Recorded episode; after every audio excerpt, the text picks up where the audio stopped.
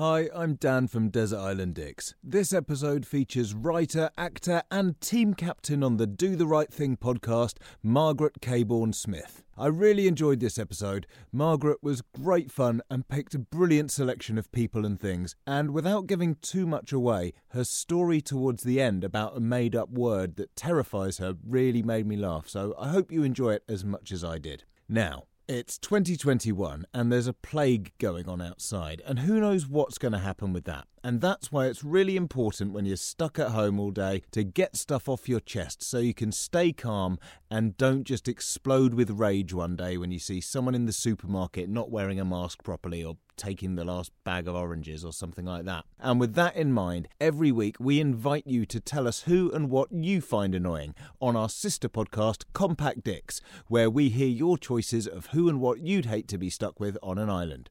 You can tell us your choices at dixpod.com slash contact or DM us on Twitter and Instagram at dixpod. Also, it's really helpful if you subscribe to this podcast and give us a rating and a review. So please do that if you haven't already. It only takes a minute. And you'll also get extra dick points, which I've just invented, but let's pretend it's something real and very valuable. Okay, I'm off to try and work out if I've had my phone hacked since falling for a scam on WhatsApp earlier this evening, but I hope you have a lovely week and enjoy this episode of Desert Island Dicks with Margaret Cabourn Smith.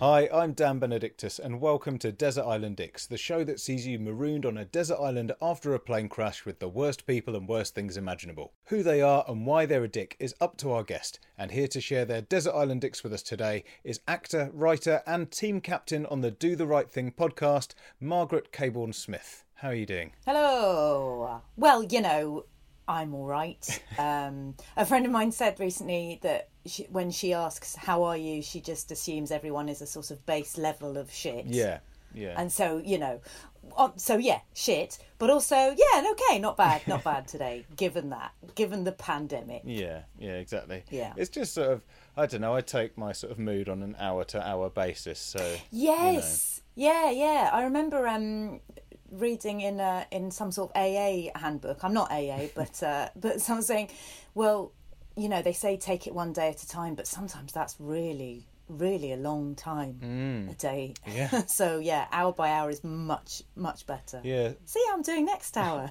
Well, people sometimes go, "Oh, you're sounding quite upbeat today." I'm like, "Right, okay, oh, well, that's that's good now. I wasn't half an hour ago, but uh, and I might and I be won't be in half an hour. exactly. well done for catching me in this window. Yeah. And uh, so, how did you find, uh, bearing our sort of mood and everything uh, uh, Mm. in mind, how did you find the process of compiling your list of dicks today? Well, uh, it was. I, I took it in the spirit of, hey, things could be worse, you know. So, in that way, like imagining this situation has been very good because it makes me appreciate the the three people I do live with, you know, because there's a bit of like there's a bit of me that thinks, well, however bad these three people are, at least they're not the same three people I have seen for 24 hours a day since March the 22nd. Um, so no, it's um it's been good. I'm sort of thinking it would be nice to have the desert island weather. Although it, that's not necessarily good, is it? No, I mean, in my head, I always picture a sunny kind of desert island with palm trees and stuff. So, Yeah. uh, let's say we'll give you that. Well, you know, you can Oh, at least have that. I mean, That'll help. with that, Yeah. obviously, comes things like sunburn and tropical insects as well. So, yeah, you know, exactly. a- And I will.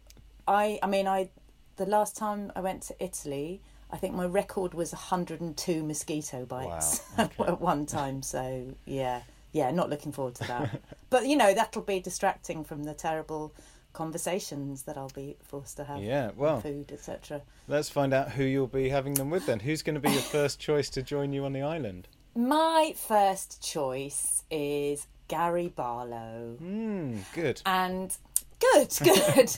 um, I and I feel I have mixed feelings about Gary Barlow's. I think a lot of us do because he sort of started out as a joke, didn't he? He was kind of the the one where you're like, oh, look at those fit young men doing backflips. who's the one with the thick neck and the sad expression? It's Gary Barlow. But then you have the whole, um, you know, he was the talent. He was the proper talent and the songwriter. And then it was sad when it seemed like Robbie Williams was winning and he'd gone off to LA and was really, you know, having a terrible time and everyone felt a bit sorry hmm. for him. Um, and then he came back you know he came back stronger and it seemed like he was was winning. Hmm. And he wrote some um, amazing songs. And, you know i won't deny he's a he's a very very talented songwriter.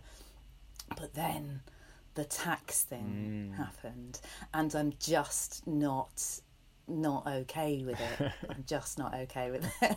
Also do you know what? It wasn't just the tax thing it was the fact that he refused to feel bad about it or apologise or whatever he said oh i don't think anyone I don't think anyone cares. I don't think any of our fans care about that. That sounds more like Howard Donald, but um, you know what I Yeah. mean. I, I and he and I was just like, oh, I sort of wish that I was a bigger take that fan, so I could make more of a fuss. At abandoning him and saying, No, I do care. I really, really care. And it's one of those things that every time I see him on Children in Need or whatever, I think, if you paid your tax, there'd be fewer children in need, you fucking moron. Um, and, and I know that that's not quite how it works either. But um, also that voice, that very, very boring, slow voice. Yeah. I feel like he'd be doing a lot of mansplaining. Yeah, I That's what I feel like. he just I just feel he and the world takes him way too seriously. I don't like how he's evolved it. You sort of hinted it like how he's evolved into this older statesman slash Yes. national treasure, and it's like just admit You're in you- your jelly in your pants. Yeah. You know. your band name is Take That. Hey, you take that.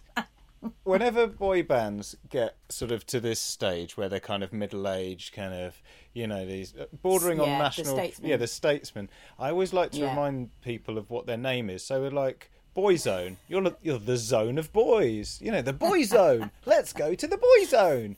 You know, and that yeah. kind of You're not man zone, are you? You didn't call yourself man zone. Yeah. Granddad zone. And then that kind of puts them in their place. I mean, a Westlife, I suppose, is fairly perennial. That you can't, you know. yeah, but it's um, vague, isn't it?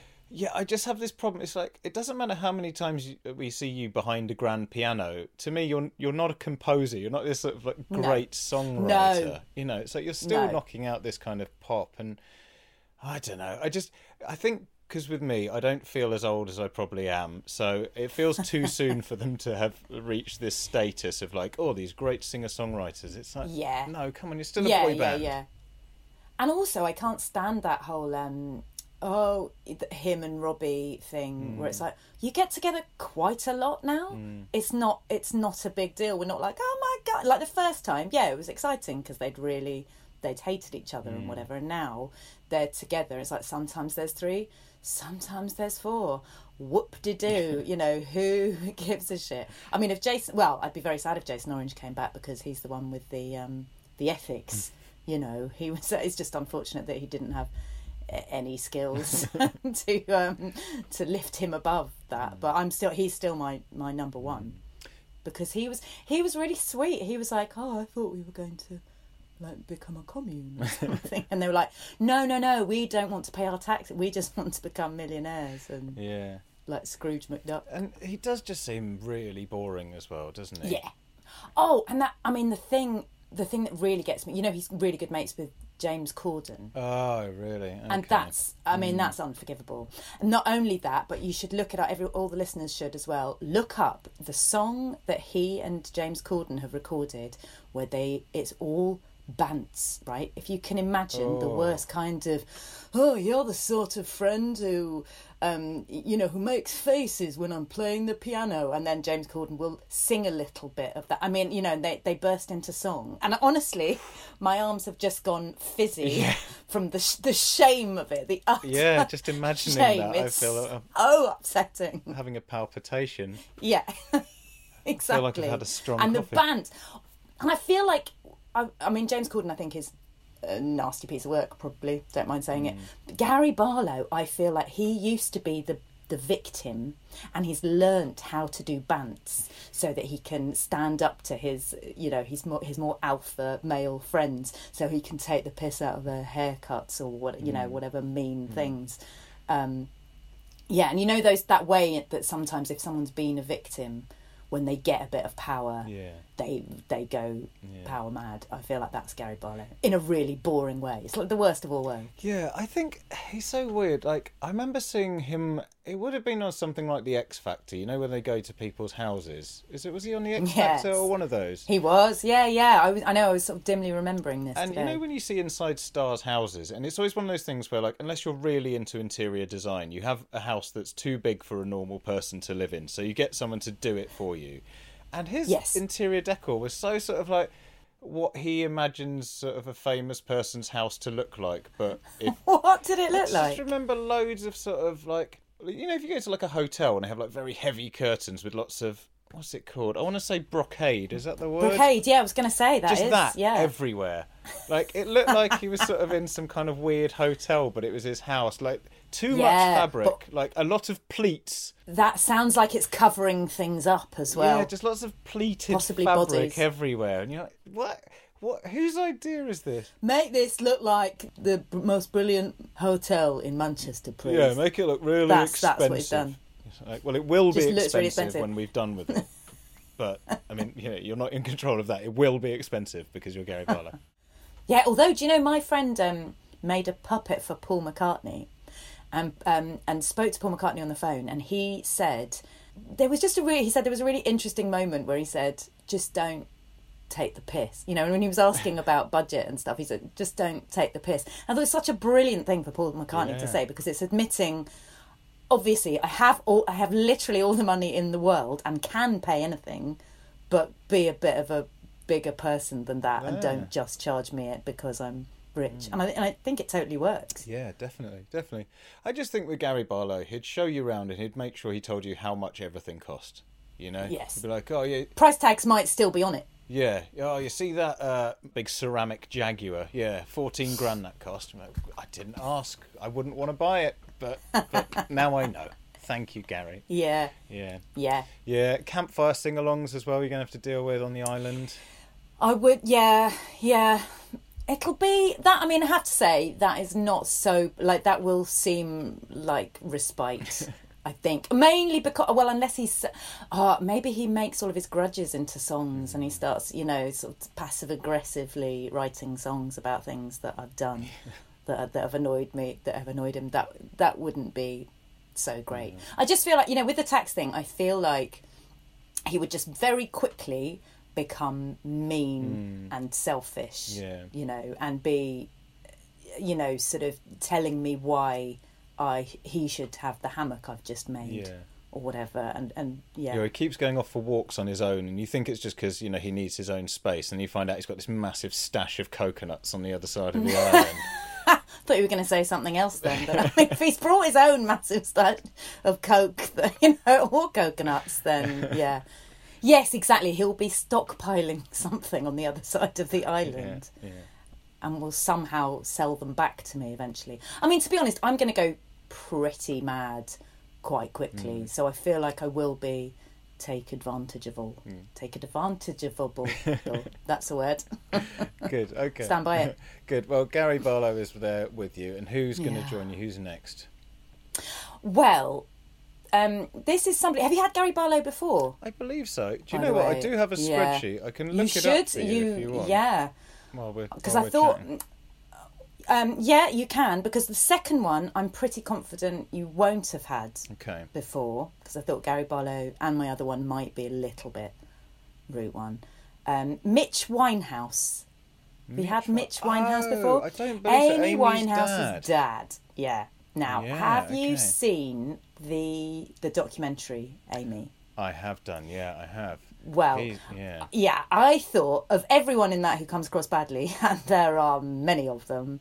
He was my number one, like worse than her husband because he was just not just, but off his head, and so it's a little bit more understandable. But Mitch Winehouse, who abandons his family. Uh, well, well, firstly, had an affair for a really long time. Openly had an affair for a really long time, and then left. And he's uh, there's some footage of him saying, "Oh, I don't think it bothered her." It's like, wow, you've really put a lot of thought into that, have you? Um, and then the bit where she's gone off to an island to try and pull herself together, and he turns up with a fucking camera crew and then tells her off for not being friendly enough to some fans who've approached her. And frankly, she was fine to them. Like she wasn't massively friendly, but she wasn't, you know, she wasn't. But given the shouting at them. circumstances at that point, I think it's fine to sort of be a little bit abrupt with these yeah, fans. exactly. It's just be like, oh yeah, all right, fine. Um, and uh, he and the the thing that broke my heart was um, that she was always delighted to see him. She was always really, really excited, and you could see that. Oh, my dad, my dad's here, and then he was just letting her down over and over again, and just making himself into a celebrity. I think I think the first time I saw him was on. Um, you know, Hootenanny or whatever, and he sort of turns up in his hat. And I just before I came on, I had a look at his website, and he is doing the um, the full. Uh, I'm, I'm performing. I'm a jazz singer songwriter, and there's a little thing on his website which is where am I performing next, and it says Pizza Express in Soho. Uh, which is actually slightly better than it sounds. But Pizza Express Soho is quite, a, you know, that you, you get good people there. It's a jazz. It was like the first Pizza Express, and it's you know has this little jazz room. It's it's cooler than it sounds. But I was like, oh, I mean, that doesn't sound very likely. And I clicked on it, and it was uh, October 2019.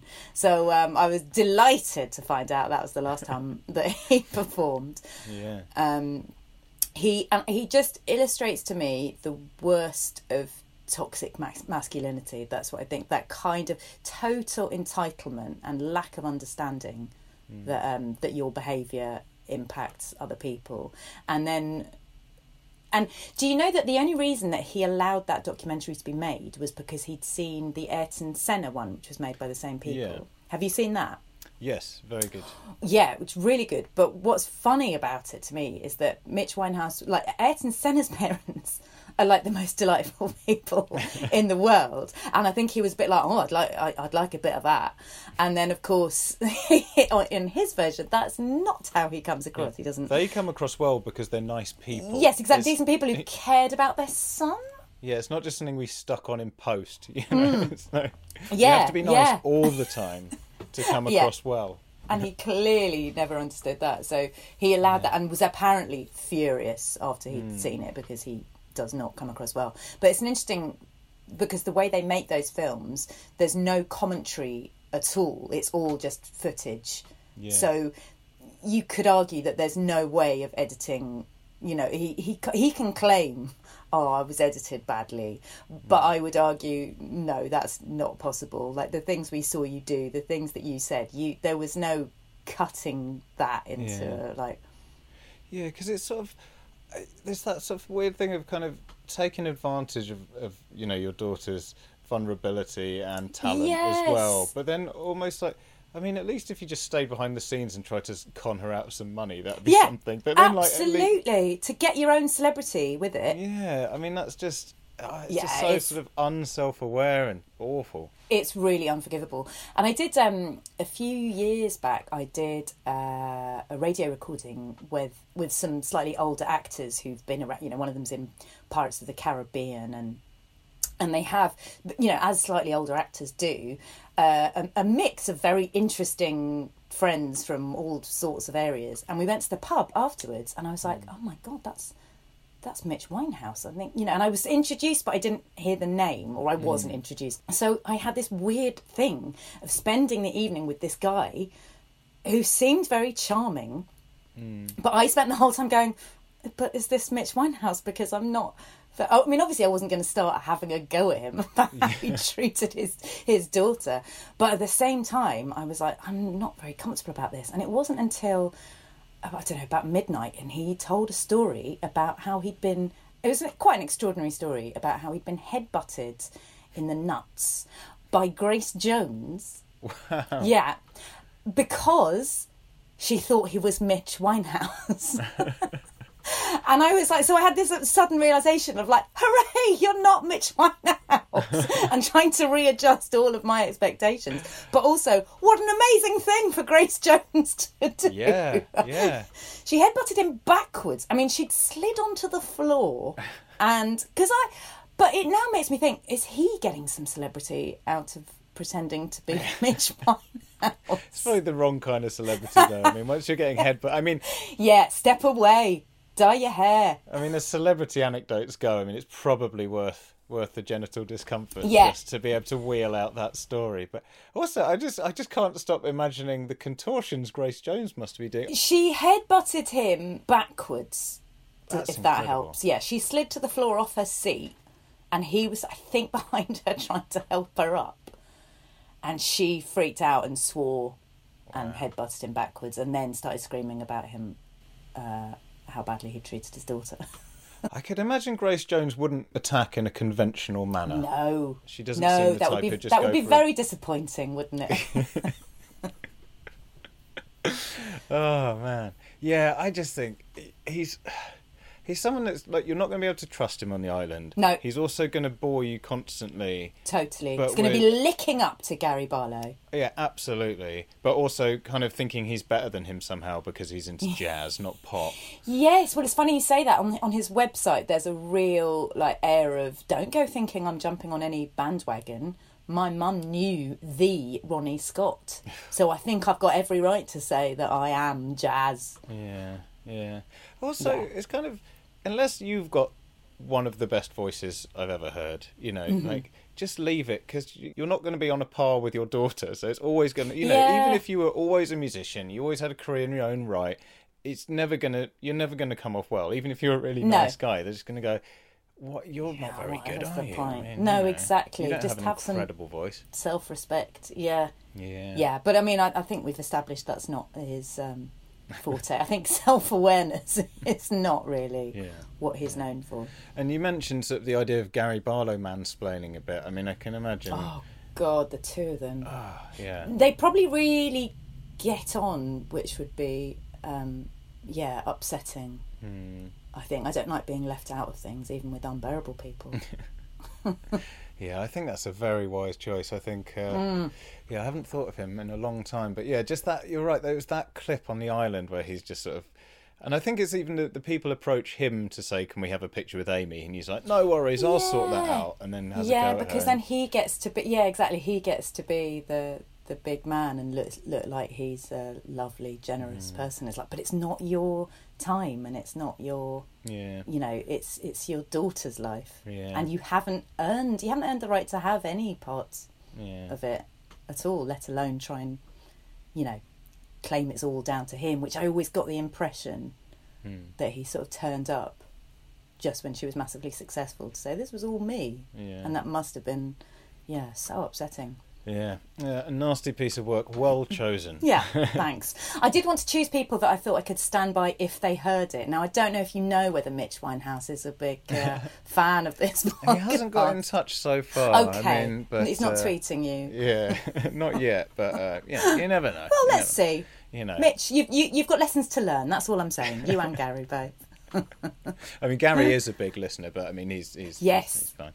Um, and who's gonna who's gonna sort of finish off this triumvirate of dicks? Well, I thought actually, I thought genuinely who would be. I mean, I want to put myself through it, really, Hmm. you know, because those two, they're unbearable, but I can imagine finding something within them. Okay, Whereas Katie Hopkins, and I'm Ooh, sure she's been picked before. Hmm.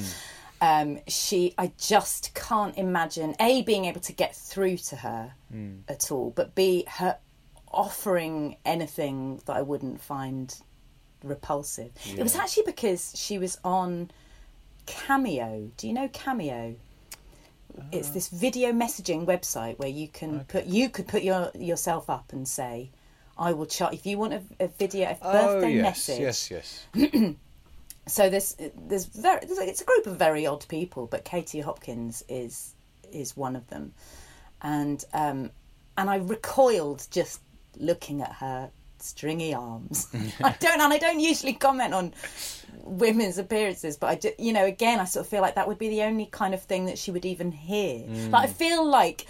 If I started speaking to her, she would not be able to hear anything I said Yeah. unless I spat in her face and you know and really um, even if I did say her arms were stringy uh, and um, you know talked about how horrible she looked I don't know I, I feel like she's she's Teflon isn't she she just she can't hear anything It's hard to know, isn't it, at this stage in her sort of career? I mean, it's. Mm.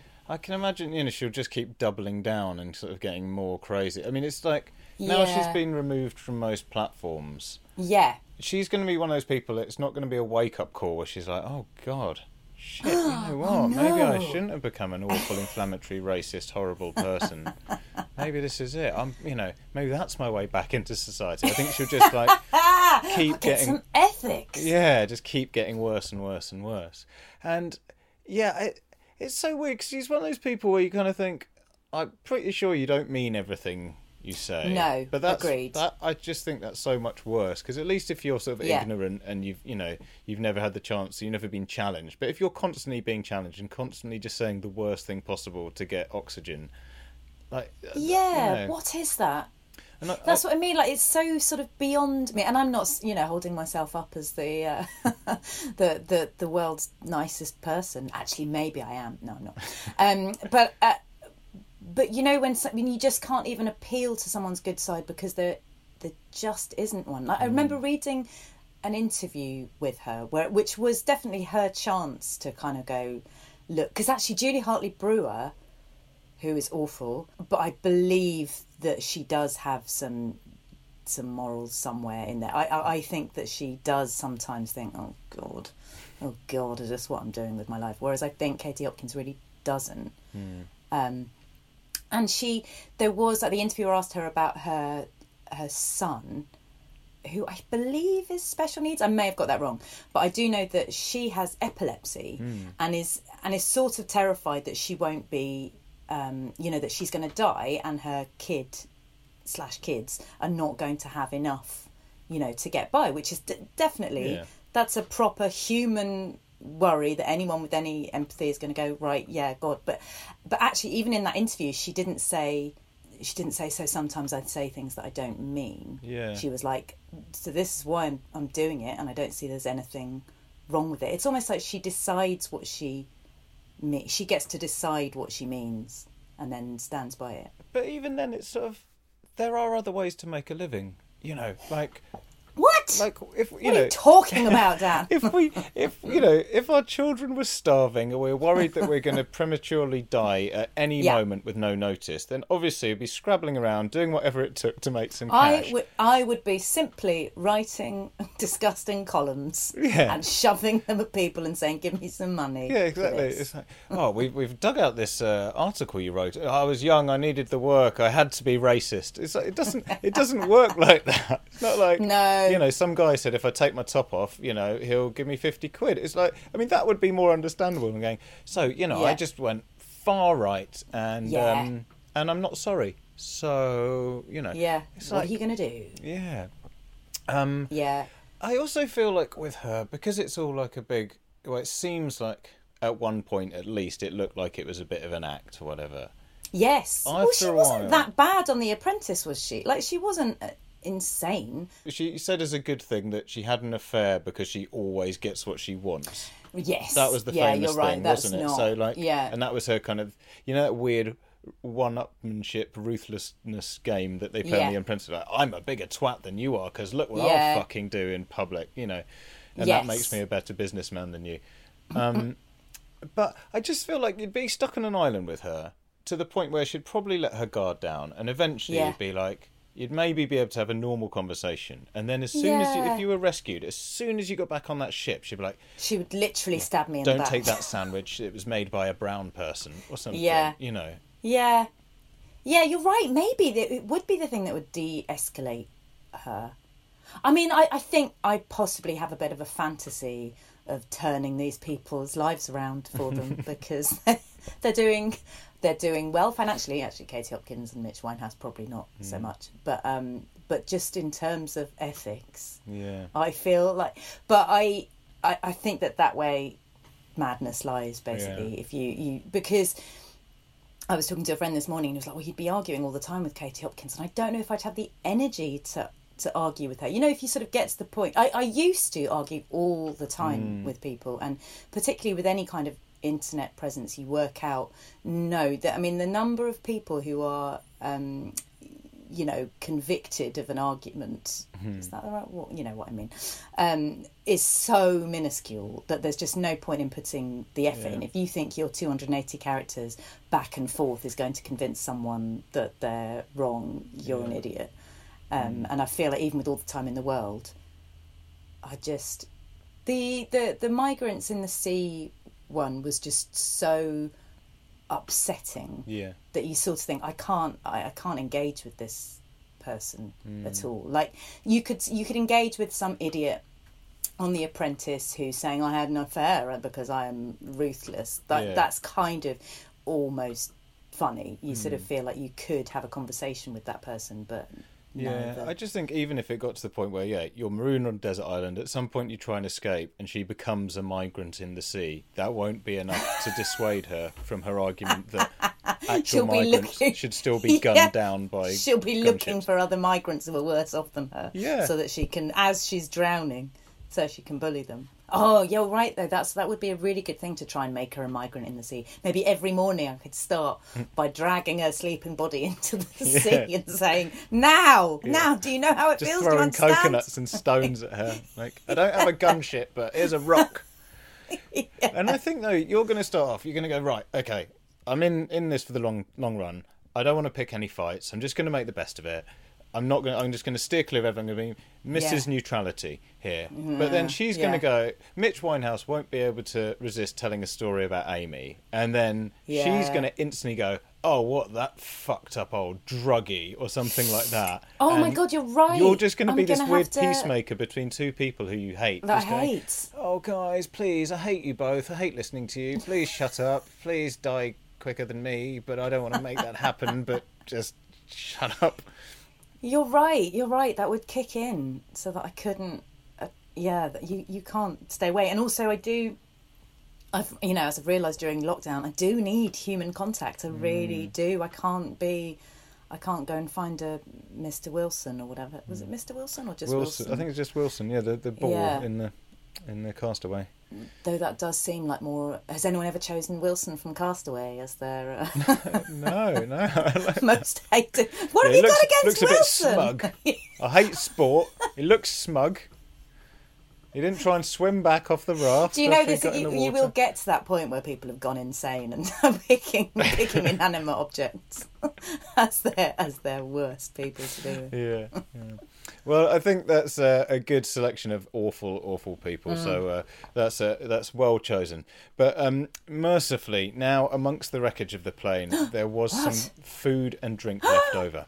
Unfortunately for you, it's your Oh. least favourite food and drink in the world. What are they, and why are they so bad? Now I'll be interested to see whether this has come up before. Mm-hmm. Bean sprouts. Oh, beans, sprouts. I don't. think No, no, let me shut you down. bean sprout. Don't go defending bean sprouts. No, no, no. I'm saying no. I don't think they've been chosen. No, they haven't. Good. They, I, I mean, I had an argument with my sister um, about this because she was like, "You can't hate them more than more than everything. They're so harmless." But I think they are so disgusting. I feel like they're like hollow maggots. Mm. Do you know what I mean? Yeah. Like you and you and they taste. They somehow manage to taste almost of nothing, but also of some sort of distinctive gas that they release into your mouth. Yeah, they do have a sort of a strong taste. It's sort of like- really strong. What and why would anyone find it nice? I think they're in the same camp as something like celery and cucumber, in that like the taste Yeah. itself isn't like strong as in like a spicy pungency, but they really Yeah. they're definitely always there. You can always tell if they're there. Yes. Well, do you know there's some? I didn't know this about. Well, it might not be true about bean sprouts, but I know that with cucumber and celery, Hmm. there's something in them that only one in five people can taste, and I am definitely one of those people. Like it's really, really strong Hmm. for me. Cucumber and celery, because lots of people say, "Oh, it's so inoffensive," but of the three, bean sprouts are are definitely the worst. They seem like they might be alive as well. Yeah, yeah. And also, you would just have to eat so many of them to stay alive. If that's all we've got Mm. is bean sprouts, then that's going to be well very pungent um, from both ends, and and just e- endless chewing. It'll just be like a sort of cow chewing on bean sprouts. as I always point out at this point in the in the podcast, like I'm I'm very non fussy with food, so I Hmm. I don't mind them, but I can also understand why they're bad.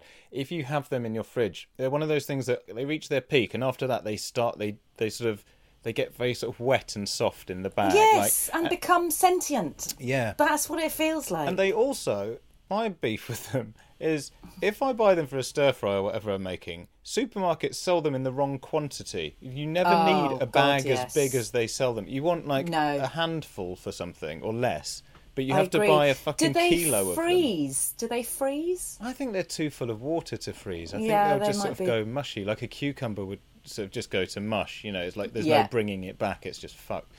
Um, There's no coming back from it. No. So, uh, like, yeah, they're they're very hard to deal with because you just want like a sprinkling of them. So, well, obviously you don't. Yeah. But some No, some really people don't. want a sprinkling of them. My sister had um uh, went through a big phase of eating cheese sandwiches with a load of Oh, bean sprouts. Hmm. Yeah, I just it's just unacceptable. Yeah, I think if you want crunch, there's Branston pickle for a cheese sandwich. I think, yes, know. exactly. Or just your your classic lettuce. Yeah, yeah. You don't you don't need the little wormy things, those little string bits on the end of them. String's not edible. Yeah, they they are very alien. They are alien. That's exactly the right word. They just taste of disease. Yeah, and a lot. I, I imagine they give you bugger all nutritional Yeah. value. They're probably quite good for you, but you probably need to In eat a hell so of a much lot to actually survive on them. Yeah, exactly. Because you know, there's something in spinach where there's loads of iron, but actually they're also a um, what is it? You know, a, I want to say a deterrent. That's not that's not right. Diuretic? diuretic. They're also diuretic. So that it's not actually, you know, it's only a small amount of the iron that actually goes into you. And I imagine that the calories you need to burn to get to eat the bean sprouts hmm. has already, you know, they might end up killing you. It's not. Maybe it's not possible to survive on bean, bean sprouts. Definitely. And then obviously Katie Hopkins is going to pick up on them. She's going to turn it into a race issue. you know. Yes. Oh well, that might be good because if she refuses to eat them, Yeah. then that that's fine. Can I watch her wither and die? Yeah. Yeah, I mean, she already looks withered and dead, though. That's Yes. the thing. I mean, it's. Imagine what she'll look at death's door. I mean, that's. Yeah. You know, Can't she looks sort of like a walking kind of corpse anyway. No, absolutely, but also very unappealing. So it comes up quite a lot, doesn't it? Whether you're going to eat the of the three people, Yeah. she's going to be the the stringiest of the meats. Absolutely. I mean, I'm yeah. Mm. vegetarian as well, so it's going to be a while before I before I choose. But either of those other people would be better. I can imagine with her, it's sort of someone goes, "Okay, look, we've got to, we've got to, we've got to eat her. Um, she died earlier. We've got to eat her. I, I will eat her, but I, I can't watch. So you cut her up, and I'll come back. And then you, they come back, and you're like, she was just full of ash. I don't- it was just like, it like she's been burned from the inside. I, don't- I don't know what's. Oh my god! like- Do you know I genuinely felt a surge of pleasure there at the idea that there's a there's just an ex, there's an explanation. There's an explanation of why terrible humans happen sometimes, and they, it's Yeah. because there's something wrong inside them, Yeah. and they're made of ash. All of their innards are made of ash. Yeah, just like you cut her open, it's just like sort of charcoal kind of, you know. it's Oh my god! There was a um uh when I was a kid, there was a thing called Grinny. Do you know Grinny? Yeah, that rings. I've had the, this conversation name. with people. Yeah, it, I think it's by the same guy who did Chucky. It was sort of around the same time. But there was a really horrendous thing where um, it, it's basically an old lady. The story is an old lady turns up at the door and says she's Granny, and both of the parents think she's the well, not Granny, but you know, a great aunt, for example, and mm. both of the parents assume it's the other one's great aunt. so invite her in to live with them, and she's evil, and it turns out she's a robot. But there was all of these things where the kids would just be sort of looking into their eyes and going, "Oh, should there be little short circuits in their in their eyes, or you know, and they they kill her eventually, and that like the in, inside she's a, a robot. I don't think I've made this up. Kids TV definitely was darker though, wasn't it? Oh, it was definitely. Yeah, that was standard fare in my day. Um, but yeah, so it would be lovely to find out that Katie Hopkins was a, a robot. Yeah. But then you're going to get into the theory of, you know, where does she come from? Who's made her? All of that. And Yes. But then, then if you- someone comes to take her back, then we might get a lift home. You see, this is my level of optimism. I'm terribly sorry about this. We just sort of made her. It turns out it's just made by a TV executive to make The Apprentice more interesting.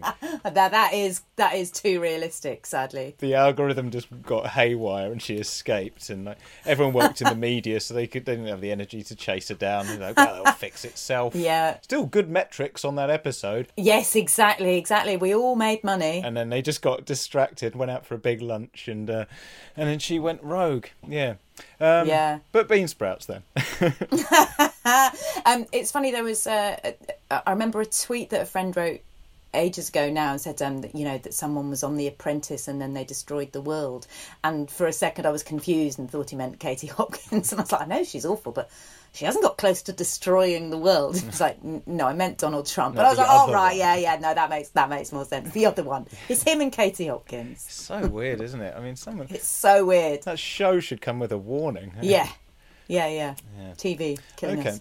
So we've got bean sprouts as, as your your uh, your only food. Then. Yeah. What what are you going to attempt to wash them down Oh, with? What's your drink choice? I mean, I think I, I'm better off with the seawater, but um, tequila. Oh yes. Yeah, yes. and I know this is a this is a classic thing of like we have one bad night and you can never drink it again. But I um I briefly I, the first time I went to university it, it didn't take and I dropped out, and um I I had a night where so thinking back on it my friends who I'd only known for a couple of months, because I'd only been there a couple of months, um, and they were very fond of me, but they were also very angry with me for dropping out.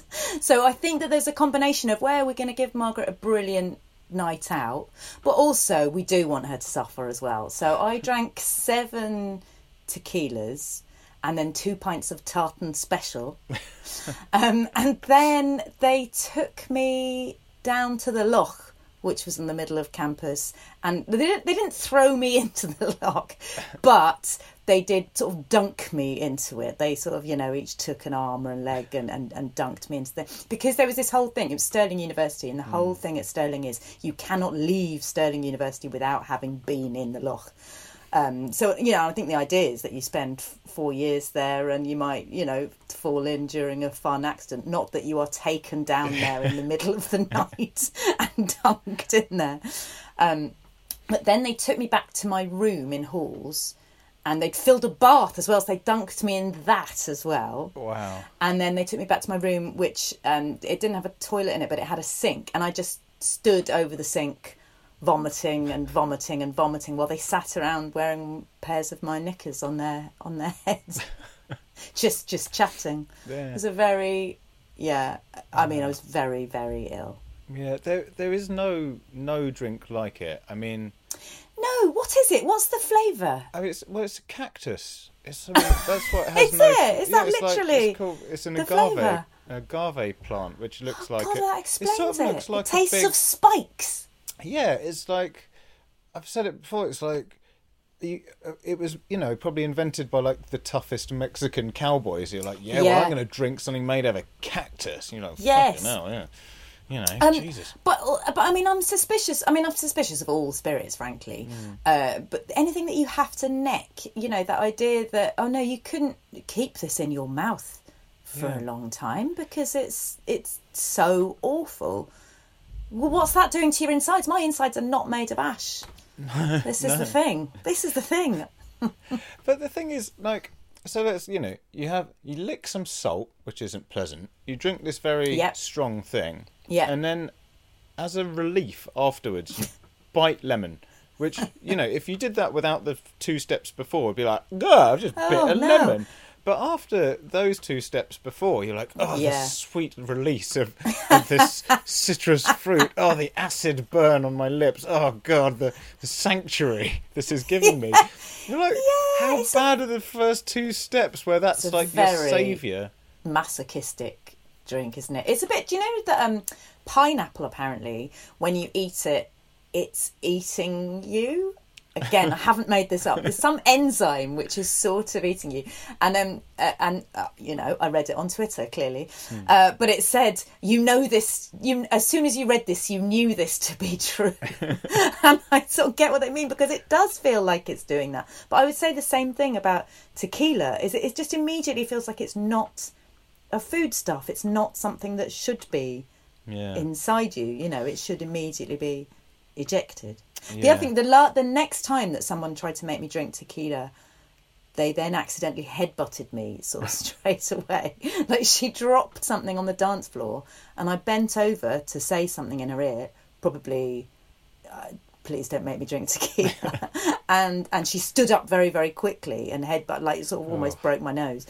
Um, and also, it's one of those things where she was so drunk, she didn't really know that it was really quite bad. So she was like, ah, and went off dancing. And I sat like for the next three hours with the ice from my tequila clamped to my face, feeling incredibly sorry for myself. So I do also think it's a curse as well. Yeah, Like, yeah. not just that it's disgusting, but No, I I, agree. sh- and I I, shouldn't sort be near it. I kind of resent my inability to drink it anymore because I liked I liked it when I liked tequila. Like it was cool. Yeah. You know, it's got It is so much- cool. You're right. You know, it's like the leather jacket of the spirits world. It's like it's rock and roll. Do you know? What I Have mean? you ever It's done the most- worm?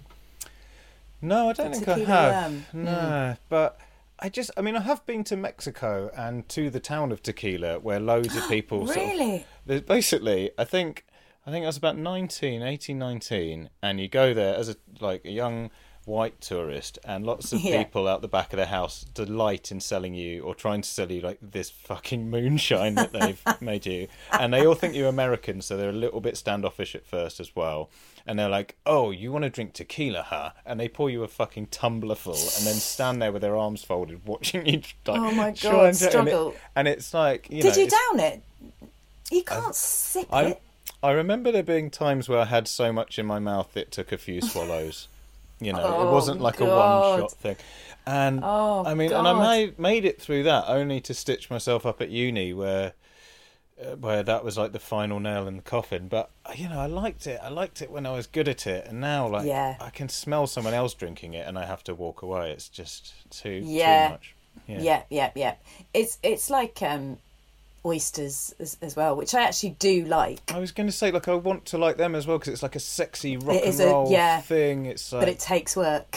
yeah, it's like a cool thing. You want to knock it back, you know, like come on. There's- Yeah. You know, but yeah, I can't do those either. Also, it, tequila has a famously sort of fighty energy, doesn't it? It's like a very sort of like rowdy drink. So I mean, you don't want Katie Hopkins drinking that. no, I really don't. I don't, and I, I actually find that whole thing of um, you know forcing shots on people. I find it really, you know, sort of boring and aggressive, like the the worst of those things. And I feel like both Barlow and Winehouse are going to be quite keen on that, on on Yeah. doing the whole sort of no, you know, jeering until Yeah. you do it, which I'm not. Mitch Winehouse strikes me as the sort of person who'll like go kind of just bully you into taking a shot, and then when you're lifting the glass, he's secretly tipping it over his shoulder. So he's just making you get drunker. you. Yes. The good thing is, I, th- I think that both of those men will be scared of Katie Hopkins. So I suppose that there's um, yeah. that that will be. Um, but then she's not exactly going to be responsible with that power, is she? No, no, it's a, it's definitely a recipe for for disaster. So yes. uh, Well, yeah. thank you very much. well chosen, well chosen. Okay, now Margaret, fortunately, you won't be without entertainment on the island. Oh my God! Not just Gary singing. No, the plane's entertainment system continues to work, but just your luck, it only has two working settings. One is your least favourite film of all time, and the other is your least favourite song. What are they and why? Well, okay, so um, the Blair Witch Project, which is not a bad film, I don't think. Well, I know that actually some people do think it's a bad film, but I think it's an amazing film. But I am not cut out for it, especially on a desert island. Um, I, although a friend of mine, when he saw it, he, he's from the countryside, and he was like, "Oh, that's just you know, that was just a generic Saturday night out uh, in the countryside for me." And I'm a real city girl, and I was terrified way before anything frightening happened. Like mm. opening opening credits, I'm scared, mm. and I knew, by the way, I wasn't one of those people who went along not knowing what to expect. Mm. Which, in which case, I would have been utterly terrified. You know, they sort of set it up as a real as real footage Yeah. and whatever. I knew it was all fake, um, but I was super terrified. And in fact, when it came out, a bunch of my friends went to see it, and I said, "I'm just not seeing it." And I said, "I tell you what, if I ever get a boyfriend, I'll see it then, because then I'll at least have someone in the bed next to me. Um, and then I hap- it happened to come on television when I did have a boyfriend, and he was indeed staying over. And I was like, "Oh, it's well, this is you know, this is fate. Let's watch this." And um, about ten minutes in, I turned and I said, "This was this was a mistake. This was a mistake." And um, the bastard, uh, when we went to bed, I he'd gone into the bedroom first. I went in and turned the light on, and he was facing the wall. I don't know if you know the film, but I mean, it's just not just not okay. And I didn't sleep at all that night, and I really like my sleep, Yeah. so I don't I don't want to be watching it. I actually don't think I might watch it once in the morning when it's all bright, and I can't stand listening to those three chatter. Yeah, it's just such But an uncomfortable. I mean, obviously, it's meant to be an uncomfortable watch, and I think that was one of Mm. those films where, like, at the time, it was like, no, this sets a new benchmark for. There was so much sort of Yeah. hype around it. A Wasn't lot there? of hype. And I think, a lot of hype. I think I heard something about. What do you think of it? I've only ever seen bits because I'm a, I'm a Right. massive scaredy cat, and I hate. Good. I, so I know the sort of. High five. I know what it looks like, but Yeah. um, I haven't. I haven't watched it all because I don't like it. It scares me. Yeah. I don't like scary things. Well, this the whole thing. The whole thing is that um, the the rumor about this witch was that she would make before she killed, she would kill people one by one, and that everyone else, while they were waiting to be killed, would have to face the wall. right. Okay. So that's why my boyfriend doing that was so utterly terrifying. Because that's one of the last shots of the film is you, that, that you open a door and you just see one of the characters facing the wall. Although it's quite hard to face the wall in a woods, so I don't know how they. well, no, there just was face um, a tree or something. no, yeah, that's just someone having a piss. That's not scary. Um, no, it was. They did get to. A, they found a Ah, house okay. or a shack or something. That's where. Yeah. That's where that is. I, I think I heard like a story once by the one by the main woman in it, and she was saying that um, as part of the sort of mythology around it, I th- at the time of the release, they sort of pretended she was dead and stuff, and it caused her all kinds of problems in her real life because people Oh like God, that's so awful. Yeah. Can't get any money out of the bank. yeah, just people thought she was dead, or like it just sort of caused a loads of Missing or- yeah, just loads of hassle and and strife she didn't need. You know, when you think I'm a young Yeah. actress, this is like my first massive film, yeah, exactly. And. I bet exactly, and I bet they got paid like a hundred pounds for it as mm-hmm. well. And, you know, she won't have been raking it in however much money it made. But I think even if you watch Yeah. it in the daytime, at some point, you know, it will be nighttime, and that's what I don't understand No. about scary films. It's like it doesn't matter what environment I see it in; that's still in my head forever. So Yeah. when it is dark, No, but don't you have like palate cleansers? Like if you watch something a bit scary before bed, then you have to watch a Seinfeld or a Thirty Rock just to get you back into that mode yeah, before you go to bed. it will still come back into my stupid it comes brain back. Oh, at some point. I saw Shallow Grave, and I was very excited that I didn't have nightmares that night. And three weeks later, I had a full-on, you know, the whole night was just scary dreams Yeah. About the worst scene in that. But I'm super. I'm. I don't like. So my level of scared, right, is that. Um, I, this came up as a memory for me on Facebook the other day, where I, um, I was lying in bed, um, you know, was ready to go to sleep, and my husband whispered something that sounded like Buck buckreed, and I said, "What did you say?" And he didn't say anything, and I said, "No, what what did you say?" And he didn't say anything again, and then I then I became terrified, and um, and I was like, "No, seriously, tell me what he said." And he said he'd burped and said, "Pardon me," but I hadn't heard it, and I said, "Oh, I thought you said buckreed," and he was like, "Well, what's that?" And I said, "But I don't know, but it sounded like the beginning of a scary film." Like some dystopian scary film where someone says something he goes missing, and then someone in the street walks past you. Buckery. Yeah, thank you, thank you. That's exactly And anyway, and, and so we had a bit of a laugh about this, but then we tried to go back to sleep, and I kept going. I know what you're going to do, but please don't do it. I'm really scared. I'm really scared. And then there'd be another pause, and I'd be like, "Please don't say it. Please don't say it." And he very sweetly didn't say it until the next morning. But even the next morning, when he said it to me, I was scared. My daughter, who is a pale Victorian child of a of a person. Um, she she would whisper it to me, and she put out, you know, like the letters in the bathroom. she spells it out on the bathroom wall. And I and I was like, well, this is where we are. I'm scared of a word that nobody said that doesn't mean anything. But it's true from now on.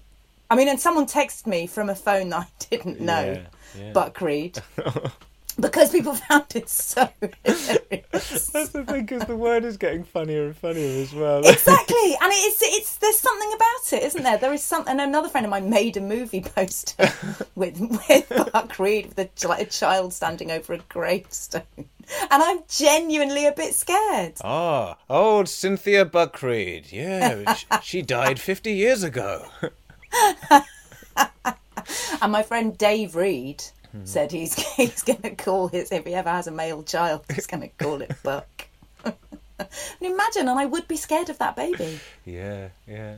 Wow, that's amazing. okay. It's yeah, that's where we are. Okay. Well, what would, what would life. your song choice be then? Okay, my song is. It's not the worst. Again, it's not the worst song in the world, but I do loathe it. Hmm. It's "Act Naturally" by the Beatles, Okay. which is so it's on Help, hmm. And I got Help was the first Beatles album that I really loved. It was the first CD that my dad ever bought when we got a CD player, so it's very very exciting. And um, but I always hated that song. I hate Ringo's voice. I don't mind it when he's doing a little bit of a comedy, you know, Octopus's Garden, or you know, even Little Help from My Friends. They have John and Paul's joining in, and you know, whatever. But it's and it's so dirgy and repetitive, and the this the um, you know the uh, the theme of it is just so pathetic. It's like, oh, I'm really really sad. I- It's it's a it's not a Beatles song. It's um I can't remember who wrote it, but it's a country and western song that he decided he liked and thought was cool. Um, but the the real reason that when when you said yeah, I have to come up with a, a, a song was that when I had the, the CD player and the tape player, very exciting both together, and I'd listened to the CD so many times, and I was going to tape it, but I couldn't be bothered to listen to it in the right order. So I, you know the magic of shuffle. Yeah. I'm going to put it on shuffle, and um, I put it on shuffle, and every single time it came up with that naturally, and it would do the opening bars down, down, down, down, down, down, down, down, down, down, down, down, down, down, down, and I would try and flick it onto the next track, and because I'm lazy, left those few bars on. But so I would get those few bars and then one of the tracks off help and then those few and for some reason that CD player really wanted me to listen to Act Naturally and eventually I think I did have to put the whole song on Yeah. um, towards the end of the recording.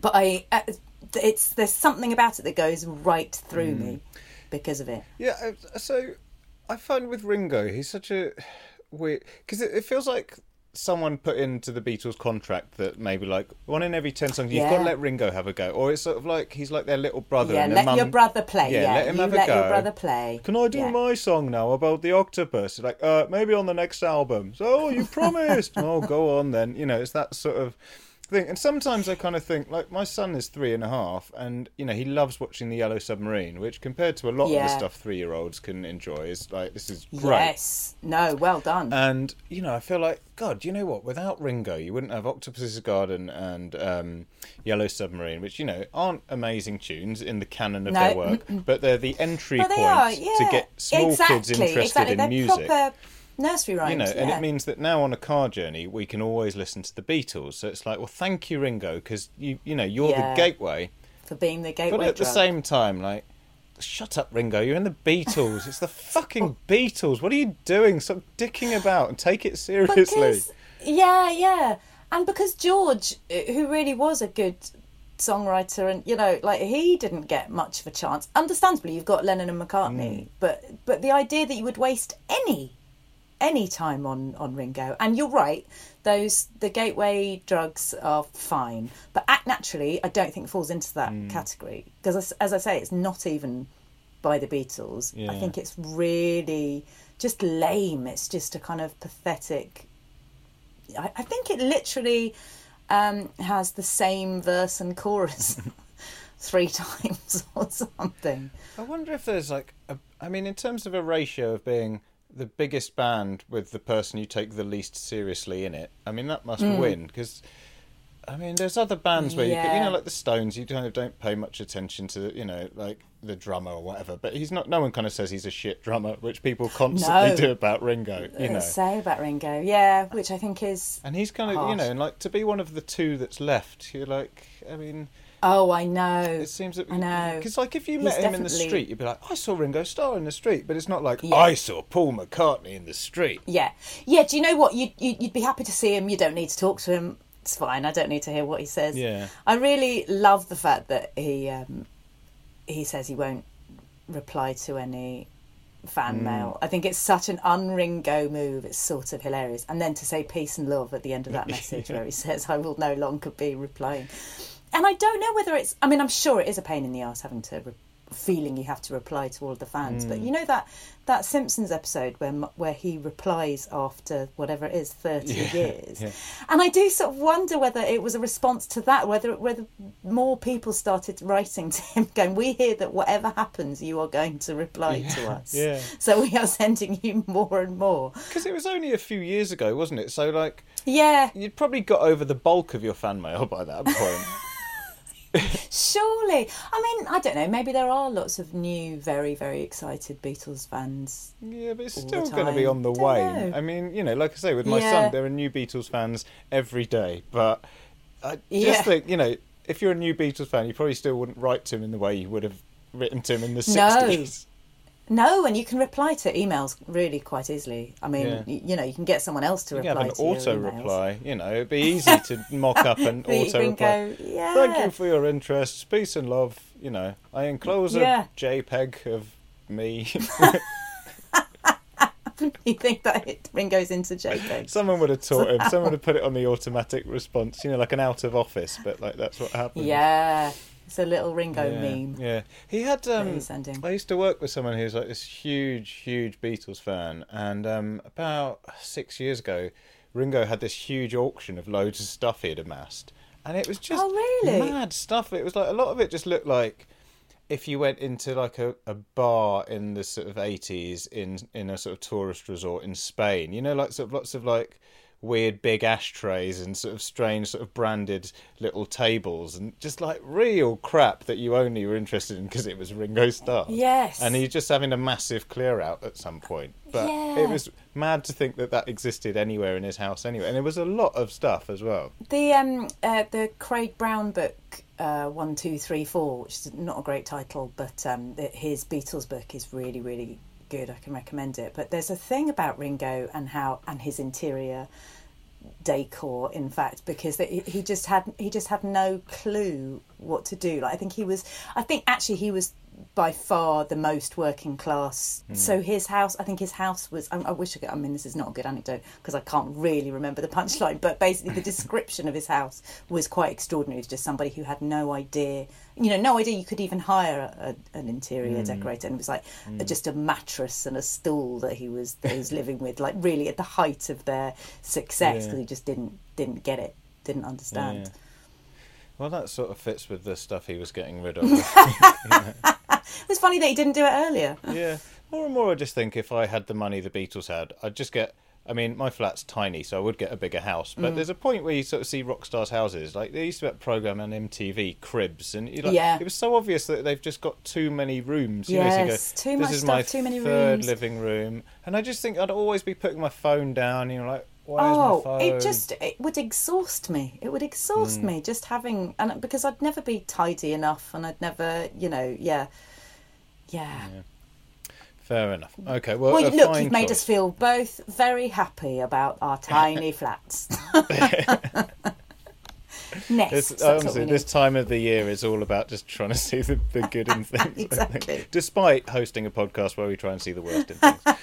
see the best in the worst of things that's your Yeah. slogan Okay, Margaret. Now, finally, the island is overrun by the biggest dick of all the animals. Yes. Which animal is it, and why? Well, I considered the rat, and then I genuinely couldn't cope with the idea. Uh, so I've gone with uh, pigeons, Pigeons. Okay. the rats of the sky. and I know that they you, but they, you can overrun somewhere even if you can fly, can't you? They're all in the um, Yeah. Well, Trafalgar Square used to be fairly overrun with them, and everything's Yeah, covered exactly. in shit, and you know. Exactly. And I think that they have a vendetta against me. I have a um, one of the weirdest things that's ever happened to me, and in fact, I, I was accused of, of making this up, or rather, after I told someone, the, the other person with us said, "She's you mustn't listen to that. She's made that up." But the brilliant thing is, is I have a witness. right? I used to live on the second floor of a flat, of a block of flats, and I, I once came came home, went up the, the stairs, and out and on my welcome mat, a pigeon was sitting and looking at me, and I wasn't that enamoured of pigeons at the time, hmm. but I didn't hate them in the same way I do now, and it looked at me. It did, it did. It looked at me, it got up, and it had laid an egg. And it sort of pointed at the egg. Right. At which point I did freak out a Yeah. bit. And I got out my phone. I knew my my boyfriend at the time, now husband, was inside, and I have to stay married to him so he can corroborate this story. um, he he, I, I rang and I said, you, "You have to come to the door. You have to come to the door." And he came to the door and he opened it and he saw this this pigeon and he he shooed it away and it flew down because there's no window like open windows or anything. Had to fly down two flights of stairs and out of the door. And then I was like, well, what do we, what do we do with this egg? What do we do with this egg? I don't understand. And he and um, and um, he was like, well, we we can't hatch it. I don't know if you know about this, but if you hatch it, like we could have put it out on the little balcony. That pigeons will just live there forever. You know, they, they they don't they don't leave. So they said we're just going to have to throw it away. We threw it away, which felt really really wrong and really horrible. And um, my husband, as we've established, has a way with horrible stories. he he was like, "Oh, that feels like the the pigeon's given it to you to look after, and that's what you've done." And he said, "And I think that when we have a child." That pigeon's going to come back. yeah, yeah. Get it, king pigeon, and I've and I genuinely, as we've established, scaredy cat.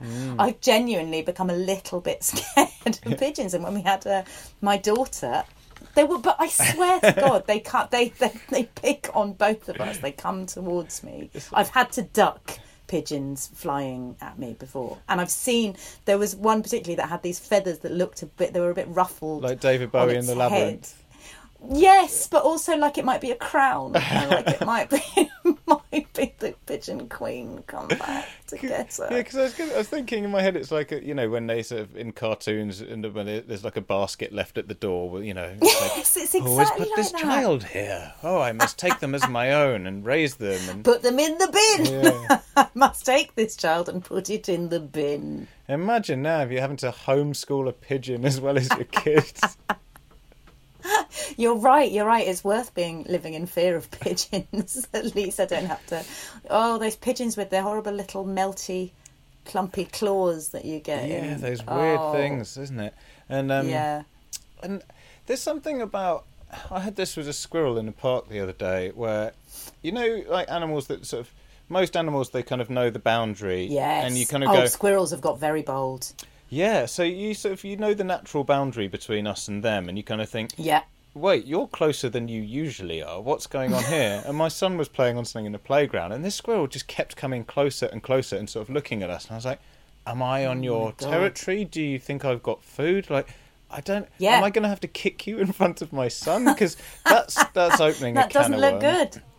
You know, I have had a pigeon. Open a can of worms. That's what you should have done. They'd taken that. yeah, because I have had a, a, a squirrel run up, run onto my trouser leg before, and like sort of jump onto my uh, on, on the outside God, and have you? run up my leg. And I thought this is going to happen again, but last time I was just a seventeen-year-old stoned in a park, and it didn't matter. As now I've got a three Yes. three-year-old to deal with at the same time. Yeah, I yeah, can't- who's watching I don't know your what every I'm going to have to do with this. And um, Oh my god! I just so you're going to have to we- raise it as your own. Yes, now that I've got that, that as well, so uh, you know, it's uh, I, Just be careful. yeah. Well, you know, it's Don't funny put it that in you the said bin. this. Yeah, so I, yeah, I. Don't give don't give a put a baby squirrel in the bin. No, no, I can't do that. He's well, he's he's too comfortable here now. You know, he's got a little sign on the bedroom door and everything. You know, like puts little. In your tiny flat as well. I'm so sorry. I know, and I go in in the morning. He's put his like little stickers on my on my crunchy nut cornflakes, you know, property of me. and it's a weird scratchy handwriting that he's got.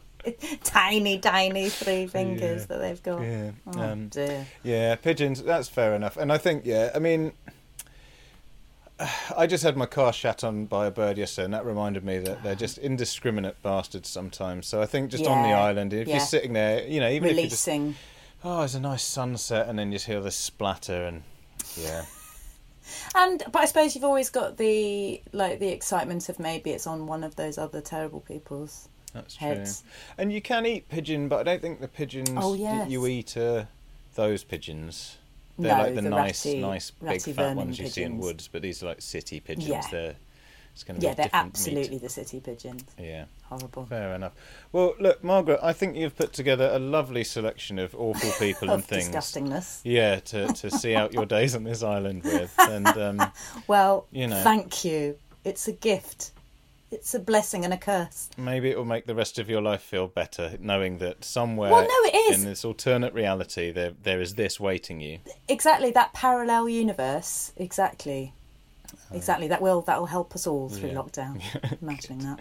And um, where can people sort of see and hear more from you at the moment? Where's a good place to catch up with you? Um, well, my podcast, uh, I you can follow DTRT podcast on uh, on Twitter, which is obviously quite quiet currently. Um, but I'm I'm on Twitter. So let's do the right thing if you're bad with acronyms. Yes. um, and uh, M Cabourn Smith. I'm on Twitter. I've you know spread myself around. Um, go and look at my show reel. Hire me for some voice work. Um, you know, I'm not as busy as I could be. okay, cool. Well, thank you very much for coming on Desert Island Dicks. It's been a pleasure. Thank you for letting me. It's utter pleasure. Thank you.